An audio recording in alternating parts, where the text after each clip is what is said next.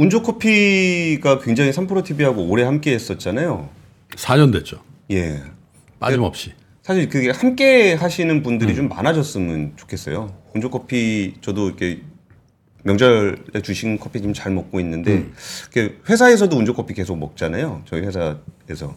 그래서 이렇게 운조 커피처럼 이렇게 늘 뭐- 한결 같은. 음. 늘 한결같은 그런 광고주 분들이 많았으면 좋겠다.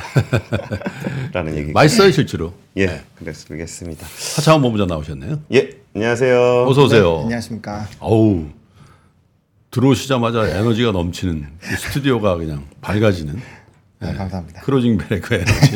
아, 아, 맞아. Closing Bell은 정말 분위기 발랄하더라고요. 네, 맞습니다.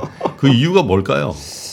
어, 일단은 좀 되게 솔직하게 네. 얘기를 하는 것들이 좀 많이 도움이 되는 것 같아요. 그러니까 뭔가 그 좀 날 것의 것들을 좀 전달드리기 위해서 네. 저희가 좀 되게 많이 노력을 하고 있거든요. 근데 그게 좀 시청자분들이 또 굉장히 좀 좋아해 주시는 것 같아서 어, 그런 것들이 좀 도움이 되는 것 같습니다. 자, 아침 박경창 라이브는 이사님은 오늘 오늘 오늘 오늘 하고 이번 주까지 휴가세요. 예. 그래서 저희가 좀 새로운 분들도 소개를 좀 하고 있는데, 예. 근데 에너지의 전혀 반대쪽 시장이 나왔군요. 네, 맞습니다. 네, 뭐 말씀 주신 것처럼 이제 간밤에 미국 증시가 이제 3대 지수가 모두 다 하락을 했습니다. 어, 생각보다 이제 CPI에 대한 영향이 크지 않을 것이다라는 것이 시장의 대- 어, 전반적인 이런 전망이었는데요. 아무래도 예상치를 좀 크게 상회를 하다 보니까 어, 해당 부분들이 좀 이제 3대 지수에 모두 다좀 부정적인 영향을 준 것 같습니다. 그러니까 여전히 시장에서는 이제 우리는 시장에서 금리 인하가 이제 될 수밖에 없다라고 생각을 하고 있기 때문에 네. 어, 이런 지표들에 대해서 이제는 조금 덜 봐도 되지 않을까라는 시각이 일부 있지만 여전히 시장에서는 이러한 변동성이 생길 때마다 강하게 좀 충격을 준다라고 보시면 좋을 것 같고 그 여파는 사실 이제 CPI 발표한 이후에 미국의 국- 국채 금리가 급등한 것만 보더라도 예. 뭐 바로 알 수가 있는 상황이거든요. 그러니까 CPI 발표 위에 그냥 수직 상승을 했단 말이에요. 채권에 대한 이런 금리가 그러니까 그런 부분으로 본다라고 한다면 여전히 우리가 생각한 것보다는 이런 매크로적인 지표를 어, 계속적으로 좀 관심 있게 보셔야 되는 게 맞을 것 같고 사실 이제 미국 증시가 연휴 사이에서도 계속 좀 좋은 흐름들이 나타났잖아요. 네. 그러다 보니까 뭐 이제 탐욕 지수도 상당히 높아진 상황이었고 음. 언제든지 차익이 나와도 좀 이상하지 않을 시점이었는데 이런 또 어, 지표에 따라서 일부 차익 흐름들이 나오는 좀 요인이 되지 않았나 일단 생각을 하고 있습니다. 음. 네. 이게 뭐 그럼 지표라든지 아니면 눈여겨볼 그 기- 종목별로 보면 조금 어땠어요? 어, 일단은 뭐 종목별로 봤을 때는 이제 Magni, Magnifi, 어, Magnificent Seven 종목군들이 대부분 좀 하락을 했는데 그 중에서도 사실 이제 엔비디아는 어, 애프터마켓에서는 좀 플러스로 전환이 좀 됐거든요. 음. 아무래도 이제 USB에서 목표가를 850달러를 좀 제시한 부분들이 좀 상당히 좀 긍정적인 영향을 주고 있고요. 뭐 금리에 대한 부담감이 다시 생기긴 했지만 그럼에도 불구하고 AI에 대한 이런 수요는 굉장히 좀 강할 것이다라는 전망들이 어, 아무래도 이제 엔비디아에 대한 이런 기대감을 만들어내고 있는 상황이고 어쨌든 간에 21일 날 실적 발표이기 때문에 그 전까지는 아무래도 기대감을 좀 유지를 하려는 그런 시장의 움직임이 나타나고 있고요. 그 다음에 이제 뭐 코카콜라 같은 경우에 실적 발표를 했는데 어, 사실 좀 잘 나왔고 매출액 같은 경우도 한 3에서 4% 정도 를 확대 가이던스를 내놓았습니다. 그래서 이제 시장 대비했을 때는 좀 상당히 강한 흐름들을 보여줬고요.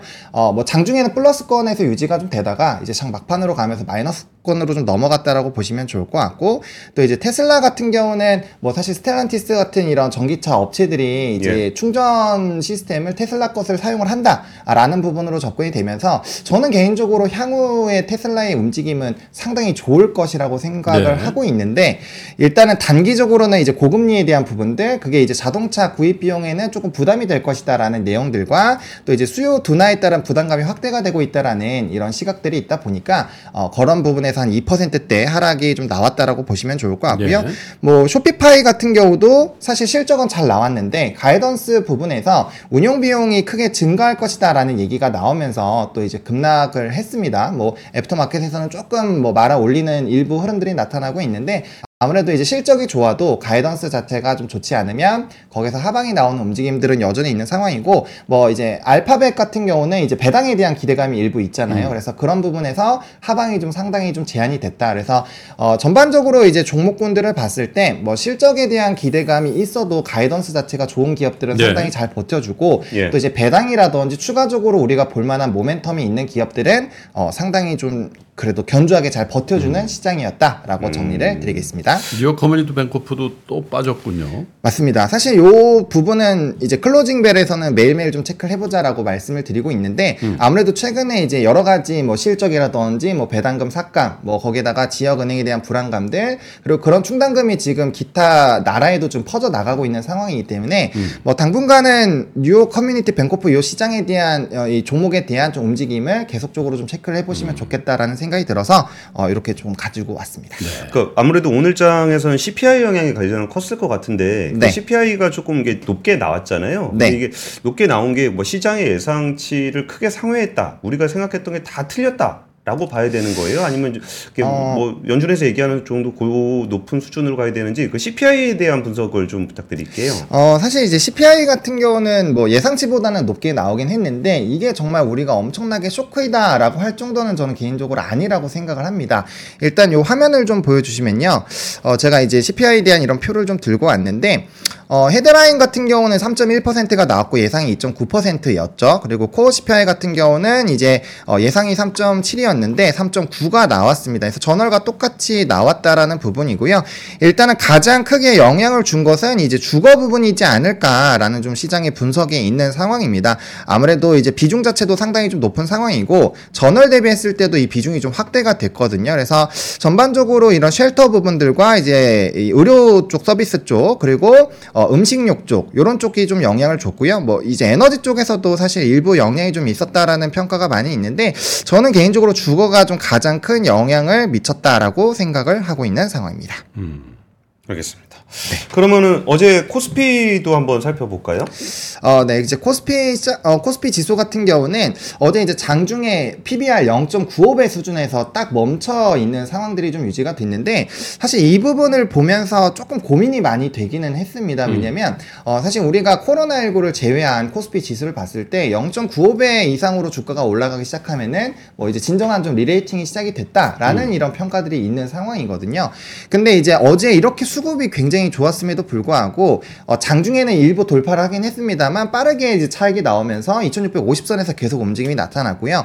오히려 코스닥이 장중에 계속 상승폭을 확대를 하면서 코스닥. 네, 코스닥이 더 상승이 나오면서 이제 지수의 상승을 좀 견인을 했거든요. 그래서 이제 두 가지 부분을 좀 해석을 할 수가 있는 게 이미 시장에서는 이제 기업 밸류업 프로그램이 나오기 전까지로 봤을 때는 이미 코스피는 어느 정도 이제 어깨 위로까지는 올라온 상황이다라고 음. 보면서 뭐 어제 이제 금융주 같은 경우에서 특히나 뭐 한국 금융지주라든지 은행주 이런 쪽은 좀 조정이 나왔잖아요. 아무래도 음. PF에 대한 불안감도 좀 일- 일부 있는 상황이고 그러한 수급들이 이제 보험주로 가면서 금융주 내에서도 조금 안 움직인 쪽에 키 높이를 좀 맞추는 움직임들이 있었거든요. 그러다 보니까 이 부분에서 좀 강하게 상승 트리거가 나오기 위해서는 정말 우리가 기대한 것 이상 혹은 어, 미국 일본에서의 이런 governance code를 바탕으로 진행된 이런 주주 환원 정책을 실질적으로 좀 진행을 할 수 있는 그런 구체적인 안이 나와줘야 되지 않을까라고 보고 있거든요. 그래서 코스피 같은 경우는 기대감으로 올라올 수 있는 부분에서는 상당히 올라온 상황이다. 그래서 언제든지 차익 실현이 나올 수 있다라는 관점으로 보시는 게 어, 맞다라고 생각을 하고 있고요. 그에 반해서 코스닥 같은 경우는 아직까지는 좀 상방 room이 남아있다라고 생각을 하고 있습니다. 사실 이제 기업 밸류업 프로그램에 대한 부분이 코스피로만 너무 집중이 됐는데 예. 정부의 정책 기조를 보면은 어, 코스닥으로도 이제 정책을 좀 확대하겠다라는 얘기들이 좀 일부 나와 있는 상황이거든요. 그런 부분으로 봤을 때도 사실 기대감이 남아 있는 상황이고 코스피 같은 경우는 조정이 나왔을 때 하락폭을 다 메워줬는데 코스닥은 아직 절반 정도까지밖에 못 메워준 상황이거든요. 그러면 코스피가 일부 이 상승 추세 를 유지를 해준다라는 어, 관점으로 본다면 코스닥 같은 경우는 상방룸이 일부 좀 남아 있다라고 보시면 좋을 것 같고요. 그다음에 수급적인 부분에서 상당히 좀 중요하게 보셔야 되는 게 프로그램 비차익 순매수 부분을 좀 보셔야 됩니다. 네. 어, 단연 이 지수가 상승이 나오기 시작을 했을 때 수급의 상승 트리거를 만들었던 게 이제 비차익 순매수 부분이거든요. 그래서 최근에 거의 3조 이상이 좀 들어온 상황인데 전거래일 같은 경우도 5,600억 원 이상 들어오면서 예. 일단 수급적인 흐름에서 굉장히 강한 기조를 만들어줬고 거기에다가 거기다가 이제 외국인 선물의 흐름들이 상당히 좋게 들어오면서 사실 장중에는 1조 이상의 수급 흐름들이 좀 들어왔었는데 뭐 후반으로 가면서 좀 일부 차익이 나오긴 했지만 이 밸류업 프로그램이 전반적으로 나오기 전에 선물은 누적이 마이너스 3조 수준이었는데 아. 이게 지금 1조 5천억 수준으로 총 누적이 좋아진 상황이거든요. 그러니까 단기적으로 외국인의 선물 매수는 굉장히 좀 강력하게 들어온 상황이고요. 아시겠지만 외국인의 선물 매수가 강력하게 들어오면 이제 금융 투자에서의 이런 수급이 같이 패시브로 좀 쫓아오는 기조가 있습니다. 그러다 보니까 금융 투자에서도 7,700억 원 이상의 수급이 좀 들어왔고요. 어, 이런 상황이다 보니까 외국인의 선물도 좀 같이 끌어오는 이런 흐름들이 있었거든요. 그래서 오늘 조금 시장이 장 초반에 좀 부담을 가질 수가 있는데 어, 관전 포인트는 이제 비차익 순매수에서 많은 물량이 출회가 되느냐. 그러니까 우리가 최근에 봤을 때 하루에 뭐 3천억에서 5천억 이상이 꾸준히 좀 들어오고 있었던 상황이거든요. 많게 들어올 때는 1조 이상 들어왔고요. 근데 오늘 만약에 어제 상승분을 다 되돌리는 한 5천억 원 이상의 비차익 순매도가 나온다거나 아니면 외국인의 선물 매도가 뭐 5천억 이상 나온다거나 이런 움직임이 나왔을 때는 일부 좀 단기적인 기간 조정이 나타날 수 있기 때문에 그 안에서의 좀 수급 조정, 의 포트폴리오 조정이 필요하지 않을까라고 생각을 하고 있습니다. 부모님 이거 그냥 뭐 뭐라 그럴까 그냥 느낌적으로 한번 여쭤보는 건데 네네. 그러니까 어제 그 저 PBR 관련한 것들이 이제 value-up이라든지 fundamental을 좀 찾아가는 과정이라고 초반에는 좀 생각이 들다가 네네네. 그 이제 뭐 회사 이름을 굳이 얘기하면 여기 써주신 것처럼 흥국화재. 롯데손보 이런 것까지 상한가 가는 거 보면 야 이거 한 바퀴 다 돈 거 아니야? 라는 느낌도 좀 들긴 하는데 네. 좀 워낙 시장을 안에서 보시니까 네네. 좀 어떻게 보세요? 저는 이제 금융주 금융주 안에서는 어느 정도 키높이는 끝났다라고 생각을 하고 있습니다. 왜냐하면 말씀 주신 것처럼 어떠한 특정한 이슈가 이제 진행이 될때 어 이제 막 마지막에 움직이는 이런 산업군들이 만약에 급등이 나오게 되면은 보통 말씀하신 것처럼 한 바퀴가 거의 끝나갈 때 나오는 기조들이거든요. 그러다 보니까 지금부터는 사실 금융주는 상당히 좀 조심을 해보실 필요가 있는 상황이다라고 말씀을 드리고 싶고 어 뭐 자동차 같은 경우는 워낙 실적이 좋다 보니까 추가적인 상승력이 충분히 나올 수 있는 상황인데 그럼에도 불구하고 장 초반에 굉장히 강했었던 부분에서 차익이 좀 강하게 나타났잖아요. 그 예. 그런 부분들은 심리적으로 어 이제 더 움직임이 나타날 수는 있지만 아 이 정도면은 좀 상당히 많이 올라왔다. 아 이 정도면 나는 충분히 어, 수익 실현을 해도 될 것 같다라는 심리가 강하게 좀 일부 반영이 됐다라는 부분들이 있기 때문에 어, 이런 상황에서는 이제 추가적으로 수급이 강력하게 들어올 수 있는 어떤 무엇인가가 나와줘야 되는데 음. 그렇기 때문에 만약에 2월 말에 나오는 정부 정책의 이런 그 흐름들이 우리가 기대한 것만큼 안 된다라고 한다면 정말 강력한 차익 매물들이 나올 수 있거든요. 그래서 그런 부분에서의 좀 대비는 필요하지 않을까라고 생각을 하고 있습니다. 그러면 오늘 장을 어떻게 대비해야 될지가 좀 고민이 좀 되는데 그러니까 이 전과 흐름은 많이 다를 것 같아요. 이제 CPI 이슈가 워낙 좀 크게 나와다 보니까 네. 저 PBR 중심으로 해서 아까 김프로님 설명해 주신 것처럼 쫙 2월을 달렸는데 네. 뭔가 이게 분기점이 될 것 같다라는 느낌도 드는데 오늘 시장 전략은 좀 어떻게 좀 짜야 쉬어가나요, 될까요? 장이? 어, 오늘은 일단 조금 쉬어가지 않을까라고 생각을 하고 있는데요. 근데 일단 시장에서 상승을 하는 주 요인 자체가 이제 기업의 value 프로그램과 또 AI 반도체에 대한 수급이 강하게 들어왔었잖아요. 그러다 보니까 이제 AI 반도체 쪽에서는 강하게 만약에 어, 좀 자금의 출회가 나온다라고 한다면 이 흐름들이 이제 기업 value 프로그램으로 간다거나 아니면 사실 이제 요번 주가 IPO 쪽에서는 어, super week거든요. 그렇죠. 아, 예. 네, 그래서 IPO 쪽으로 수급이 좀 상당히 쏠릴 수 있지 않을까라고 음. 개인적으로 생각을 하고 있습니다. 그래서 이 흐름들을 좀 잘 살펴봐야 될 것 같고요. 좀 구체적으로 말씀을 드리면 일단 앞서 말씀드렸던 프로그램에 대한 이런 움직임들 그리고 이제 이 수급 주체 네 가지 부분은 꼭 반드시 체크를 해주셔야 되고요. 그 다음에 여전히 뭐 PBR 관련된 흐름에서 움직임이 나타날 수 있지만 오늘 같은 경우는 그냥 전반적인 PBR에 대한 기대감이 있는 종목군들이 아니라 어, 주주 환원 정책을 기존에 강하게 진행을 하던 업체들 있잖아요. 뭐 예를 들면은 뭐 자동차가 될 수 있고요. 아니면 뭐 삼성물산이라든지 이런 이전부터 뭐 메리츠 금융지주라든지 계속적으로 주주 환원 정책을 이전부터 굉장히 강하게 했었던 그런 기업들의 특정 종목으로 쏠릴 수 있기 때문에 그런 옥석 가리기가 좀 일부 나타나지 않을까라고 보여지고 있는 상황이고요. 그 다음에 이제 IPO 쪽에서는 뭐 지금 이에이트라든지 코셈, K웨더, APR 이런 좀 큰 부분에서 좀 이슈가 있는데 특히나 이제 APR 같은 경우 조단위 IPO 그쵸. 시장이거든요. 예. 지금 이제 시장에서 예상되는 부분이 시가총액이 1조 후반으로 나타나지 않을까라고 보여지고 있는 상황이고 관련된 종목군들의 이제 예비 수요 예측을 했을 땐 다들 초과를 해서 공모가 밴드 상단까지 올라와 있는 상황이거든요. 그리고 올해도 그렇고 작년에 IPO 시장들을 좀 살펴본다라고 했을 때 어, 사실 이제 신규 상장 치고는 이제 공모가 밴드 자체가 워낙 이 상당히 3배까지 늘어나다 보니까 어, 수급이 강력하게 쏠리는 이런 흐름들이 있는 상황이거든요. 그래서 조금 더 주목을 해보실 필요가 있을 것 같고 또 이제 저 PBR 관련된 부분에서 좀 긍정적으로 시장이 바뀐 거는 거래 대금 자체가 기본 이제 20조를 좀 돌파를 하는 흐름들이 나타나고 아, 있습니다. 예. 그러니까 뭐 작년 하반기와 비교했을 때는 거의 수급이 한 20에서 30%가 더 풍부해진 상황이라고 보시면 되는데 그렇기 때문에 이 자금이 단기간에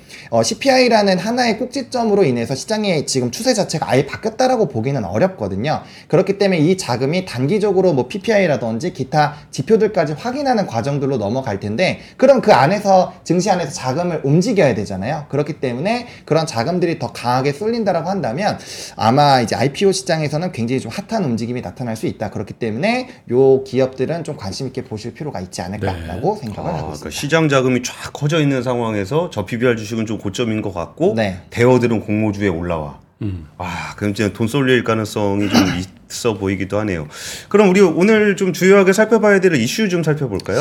네, 일단은 뭐 우리나라에서 좀 실적 발표들이 있는 상황인데 뭐 개인 어 기, 개별적으로 봤을 때는 뭐 게임주라든지 이런 일부 종목군들이 조금 있는 상황이거든요. 그러다 보니까 어, 해당 이슈들을 좀 체크를 해보실 필요는 있을 것 같고요. 사실 뭐 중국과 대만 시장도 좀 휴장을 하는 상황이고 조금 그냥 개인적으로 관심 가는 건 비만 치료 ETF가 상장이 된다라는 부분인데 음. 사실 뭐 노보노디스크나 일라이 일리 같은 경우 굉장히 좀 주가가 올랐죠. 강하게 정말 많이 올라오고 있는 상황이잖아요. 그래서 이러한 이 기대감들이 ETF를 통해서 자산이 어느 정도 쏠리는가 이런 것들은 한번 체크를 해보시면 좋을 것 같아요. 그러면 이거 그냥 국장 투자로 같이 끌고 갈지 음. 아니면 이제 미국장으로 옮겨서 확실하게 이 흐름들을 쫓아갈지 이런 전략들이 좀 나올 수 있기 때문에 어, 해당 부분을 좀 잘 지켜보실 필요는 있을 것 같고요. 사실 오늘보다는 뭐 금요일에 나오는 PPI 지수라든지 또 목요일에 있는 뭐 소매 판매나 산업 생산자 발표 지표들이 있기 때문에 오늘은 뭐 지표적인 부분에서 큰 이벤트가 생긴다라기보다는 어 이제 간밤에 있었던 이런 CPI를 어떻게 해소를 하는지 그리고 이제 신, 이 신규 IPO 쪽으로 수급이 쏠릴 수 있기 때문에 그런 기업 들 위주로의 흐름들이 나타나는지 이런 부분들을 조금 더 체크해 보실 필요가 있지 않나라고 생각을 하고 있습니다. 음, 알겠습니다. 그러면 뭐 뉴스 좀 살펴볼까요? 네, 뉴스 같은 경우는 일단 주요 뉴스를 6개를 좀 꼽아왔는데요. 어, 일단은 화면을 좀 보여주시면 일단 대한항공과 아시아나 합병에 대한 이슈가 이미 전거래일 이제 시장 끝나고 나서 좀 발표가 됐죠. 그러다 보니까 오늘 일부 항공주들에서 특히나 움직임이 좀 나타날 수 있는지 어, 체크를 해보실 필요가 있을 것 같고 간단하게 브리핑 해드리고 뉴스 보면서 또 추가적으로 말씀을 드릴게요. 그리고 제네시스가 하이브리드 모델을 이제 전반적으로 도입을 한다라고 하는데 네. 아무래도 이 이슈 같은 경우는 이제 전기차 시장이 단기적으로는 수요 부진의 흐름들이 좀 유지가 될 수 있다. 그렇기 때문에 그 시간을 버티기 위해서 하이브리드 쪽으로 좀 확대를 하는 것이 아니냐라고 해석을 할 수가 있거든요. 그렇게 된다라고 했을 때 2차 전지나 이런 부분에서 지금 이전 상장이라든지 액면 분할 관련된 이슈로 수급이 단기적으로 많이 쏠리긴 했지만 음.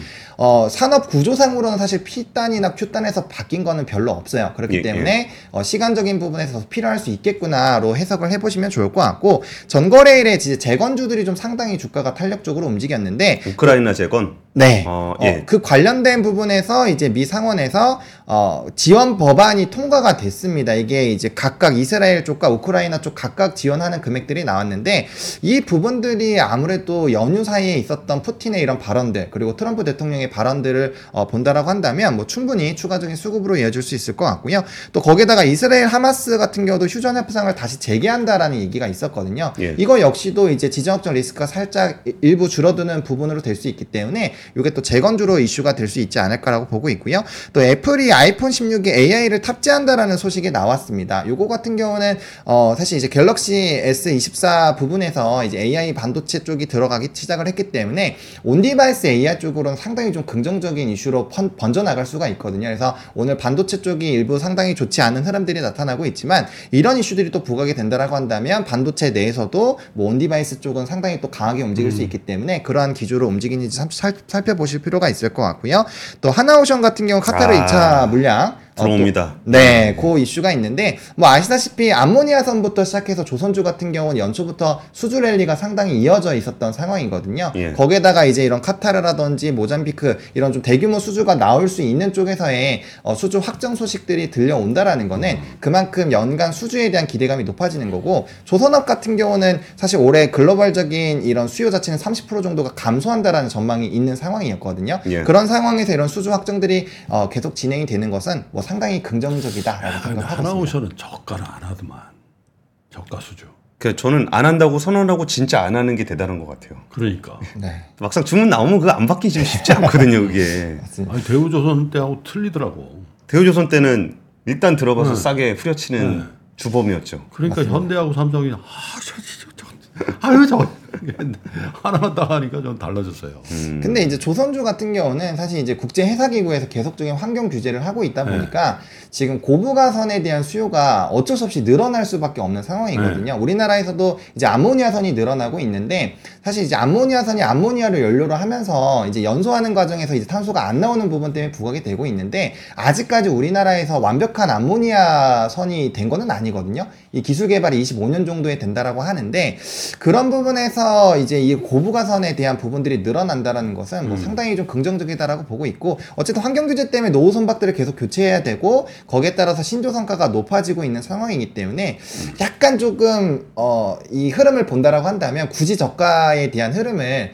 할 필요가 없지 않을까라고 음. 개인적으로 생각을 하고 있습니다. 이 여섯 개 뉴스 중에 조금 더 상세하게 좀 설명해주고 싶은 뉴스는 어떤 부분이 있을까요? 어, 네, 저는 어, 여기 이제 하나오션 쪽을 조금 더 보고 싶은데 어, 사실 이제 이 조선업이 올해까지가 아마 좀 가장 큰 변곡점이 되지 않을까라고 생각을 하고 있거든요. 대부분 이제 2분기, 3분기 넘어가면서 실적적인 부분에서도 좀 가시화가 크게 되지 않을까라고 보여지고 있는 상황이고 어, 다들 잘 아시겠지만 이 산업 자체가 heavy-tail 산업이잖아요. 최근에 예. 뭐 standard 쪽으로 좀 올라오긴 했지만 여전히 인도 시기에 가장 많은 어, 자금이 들어오는 상황이기 때문에 근데 우리가 28년 이후부터 이제 조선가도 상당히 많이 높아지고 그 다음에 대규모 수주들도 상당히 많이 받은 상황이기 때문에 그런 것들이 이제 점진적으로 반영이 되기 시작을 하는 상황이거든요.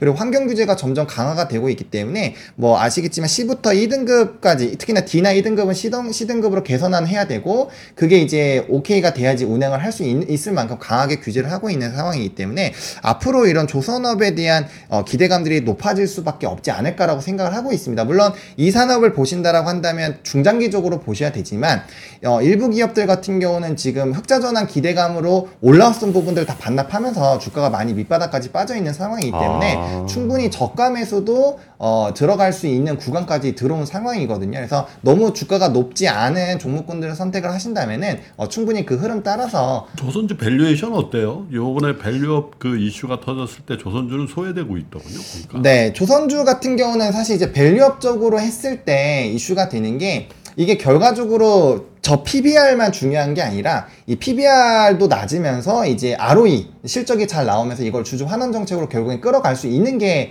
핵심으로 좀 인정을 받고 있는 상황이거든요. 그러다 보니까 어뭐 예를 들어서 건설주가 못 가는 것도 비슷한 의미라고 보시면 될 것 같아요. PBR은 낮지만 사실 여기는 PF 문제도 있고 실적적인 부분으로 봤을 때 환원을 크게 지금 늘리기가 쉽지 않은 상황이란 말이에요. 그러다 보니까 정부의 정책이 나오더라도 사실 일부 기대감을 가져가기 힘든 것처럼 조선업도 지금 전망 자체가 좋아지고 있고 실적에 대한 연간 저- 어, 흑자로 전환되는 부분을 확인을 하고 있지만 이게 이제 턴업해서 이제 바텀업에서 위로 올라가고 있는 상황이라는 말이죠. 그렇기 때문에 기타 다른 뭐 자동차라든지 어, 금융주 같은 이런 어, 저 PBR 에서 ROE가 좀 강하게 나오는 기업들과는 조금 나눠서 보실 필요가 있는 상황이다라고 정리를 드리겠습니다.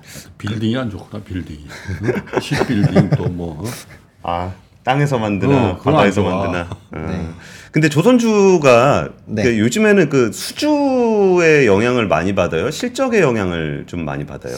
시장 어, 분위기가. 시장 분위기는 여전히 수주라고 보시면 될 것 같습니다. 왜냐하면 어, 연간 수주 목표치를 어떻게 채우느냐가 핵심인데 사실 이제 HD 한국조선 해양 같은 경우는 다른 기타 조선주들 대비했을 때 연간 실적 흑자 전환 기대감으로 올랐었던 가격에서 크게 주가가 빠지지 않은 상황이거든요. 어. 그 이유가 현대 사무중공업이 작년에도 이제 목표치 200%를 넘게 수주를 한 상황이고 근데 이게 현대 사무중공업 같은 경우는 비상장 종목이기 때문에 이 종목을 투자를 하기 위해서는 어쩔 수 없이 HD 한국조선해양을 노려봐야 돼요. 음. 그리고 이제 HD 한국조선해양 같은 경우는 앞서 말씀드렸던 뭐 아모니아선이라든지 뭐 메탄올선 이런 친환경 고부가선 21년도부터 수주받은 걸 봤을 때 한 57%의 캐파를 가져가거든요. 그러니까 음. 시장 점유율도 상당히 높고 수주 목표치도 괜찮고 그다음에 누적되어 있는 부분도 많다 보니까 이런 이제 수주가 많이 깔려 있는 기업 같은 경우는 주가가 크게 빠지지 않은 상황이고 뭐 현대 미포조선처럼 실적이 단기적으로 안 좋고 뭐 단발적으로 일회성 비용이 나온 기업 같은 경우 주가가 거의 진짜 바닥이거든요. 완전 그러네요. 끝까지 내려와 예. 있는 상황이기 때문에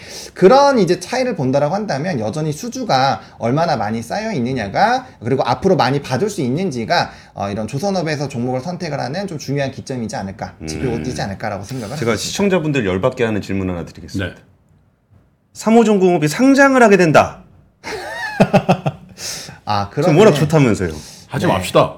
하면 안 된다고 생각합니다. 그러니까 저는 그 우리나라도 좀 합 그냥 이제 기업을 자꾸 쪼개는 게 아니라 좀 이렇게 계속 좀 덩치를 키웠으면 좋겠어요. 그래야 경쟁력도 생기고 사실 이제 주주들도 기분이 좋아지는 그런 국면인데 좀만 잘 되고 좀만 사업 잘하고 있으면 다 쪼개버리니까 이런 부분들은 뭐 나중에 세금이나 이런 부분들이 다 개정이 당연히 돼야겠지만 좀 부- 분위기 자체가 좀 합치는 부분으로 가- 갔으면 좋겠다라는 점 말씀을 드리겠습니다. 하창원 본부장님 환갑 아니죠? 아닙니다. 어떤 분이 하창원 본부장 환갑이라고 원래 이렇게 흰머리 난 게 나이인데 네. 얼굴이 너무 동안이라는 거야. 어. 그건 아니죠?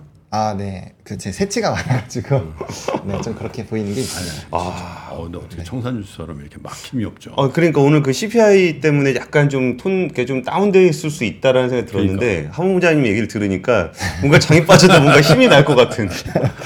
아 우리도 좀 클로징 벨 라이브처럼 좀 발랄하게 해볼까요? 박하윤 씨를 모실까? 그러면은 아 그 차이구나. 우리가 할 수 있는 게 아니네요. 그럼 기본적으로. 바카스 한 명씩 먹고. 그래 바카스나 먹고 하자. 예, 에르메스 시스탁의 하창원 본부장님이었습니다. 감사합니다. 네, 감사합니다. 고맙습니다. 장 시작 전부터 종료까지 쏟아지는 수많은 뉴스와 정보들. 이 중에서 어떤 것이 투자에 정말 도움이 되는 정보일까요? 3프로의 증시 셔터맨 박근영 마스터가 직접 정보를 선별하고 투자의 힌트를 드립니다. 시간도 아끼고 투자 아이디어도 얻는 시간.